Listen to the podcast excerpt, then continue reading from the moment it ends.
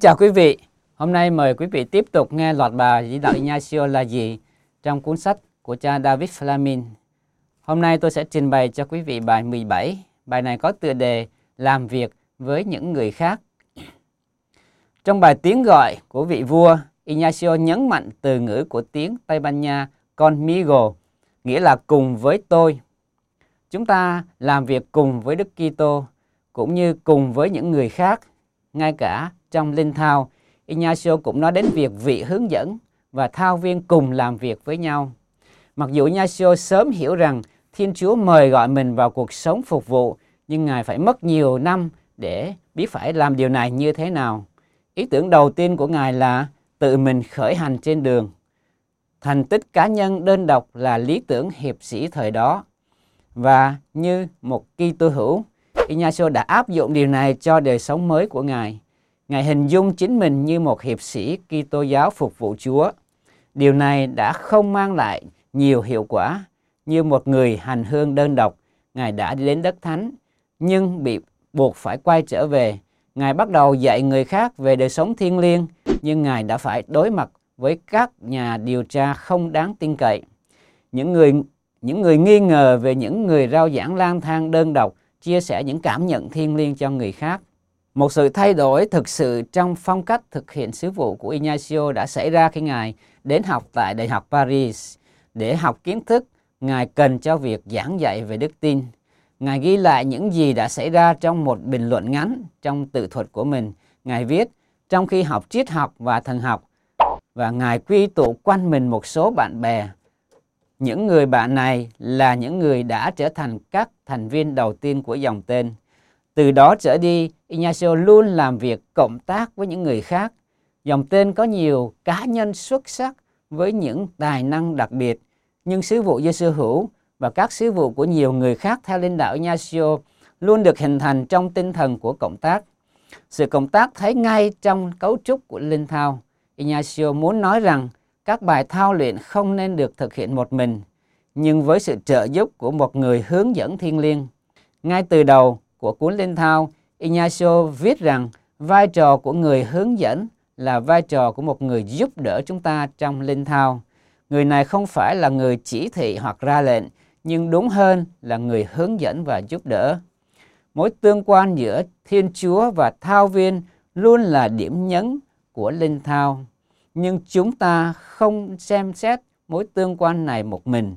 Chúng ta thực hiện điều này bằng cách cộng tác với người khác, với sự trợ giúp của một người hướng dẫn, khôn ngoan và đáng tin cậy người có thể giúp chúng ta nhạy bén với những chuyển động của thánh thần và đạt đến một sự giải thích có phân định về những chuyển động này đối với sự tăng trưởng thiên liêng của chúng ta. Công việc chủ yếu của người hướng dẫn thiên liêng là cẩn thận lắng nghe những chia sẻ của thao viên về những gì xảy ra trong cầu nguyện và trong tiến trình linh thao. Người hướng dẫn giúp chúng ta loại bỏ đi những gì không quan trọng và tập trung vào những điểm thiết yếu của linh thao. Với sự trợ giúp đó, chúng ta có thể thấy những thứ dường như tản mát kết hợp với nhau theo một khuôn mẫu có ý nghĩa như thế nào.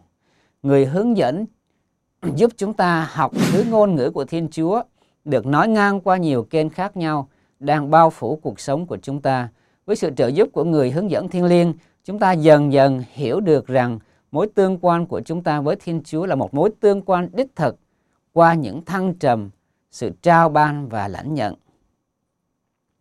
Đó là một mối tương quan trong đó hai bên cộng tác với nhau trong sứ mạng phục vụ tha nhân, như chúng ta đã thấy trong bài suy niệm tiếng gọi của vị vua, trình bày lời mời gọi của Đức Kitô để cùng làm việc với Ngài như thế nào.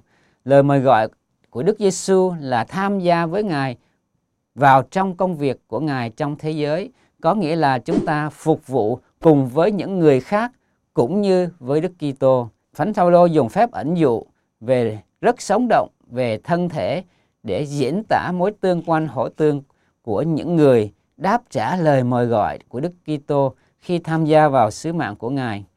Chúng ta là những chi thể trong một thân thể của Đức Kitô. Thánh Phaolô viết: nhưng Thiên Chúa đã đặt mỗi bộ phận vào một chỗ trong thân thể như ý người muốn.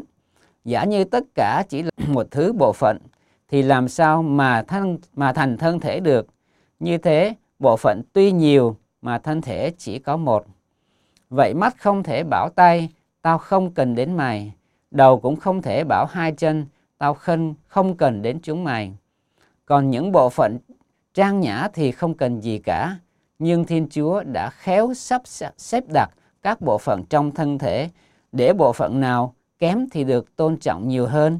Như thế, không có chia rẽ trong thân thể. Trái lại, các bộ phận đều lo lắng cho nhau.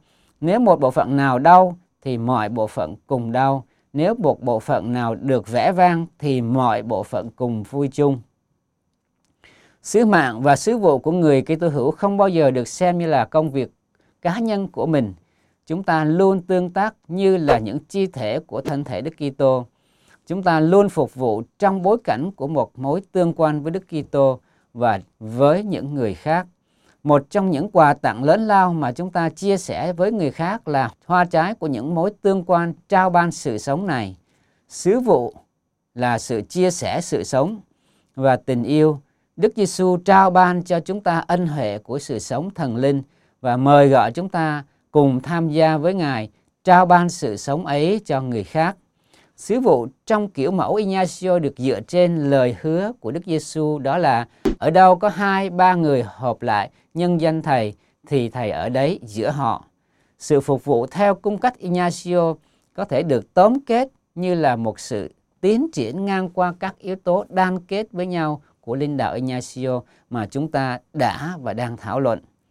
Chúng ta có thể mô tả chúng trong một dòng chảy liên tục từ đầu đến kết thúc và lại trở về từ đầu như sau. Đức Giêsu, Ngài là tâm điểm của cuộc sống chúng ta, đấng dẫn đường, đấng mời gọi chúng ta phục vụ người khác.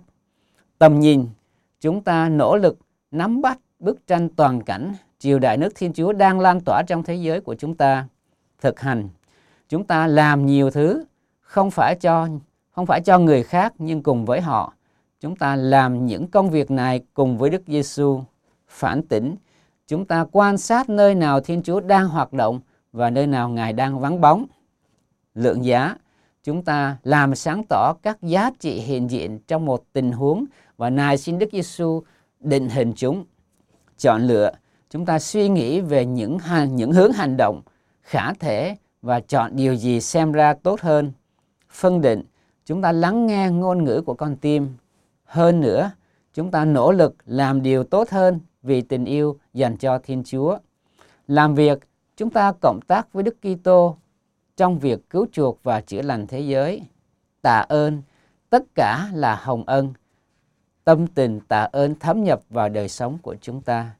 Kính thưa quý vị, đó là bài 17. Cảm ơn quý vị đã lắng nghe.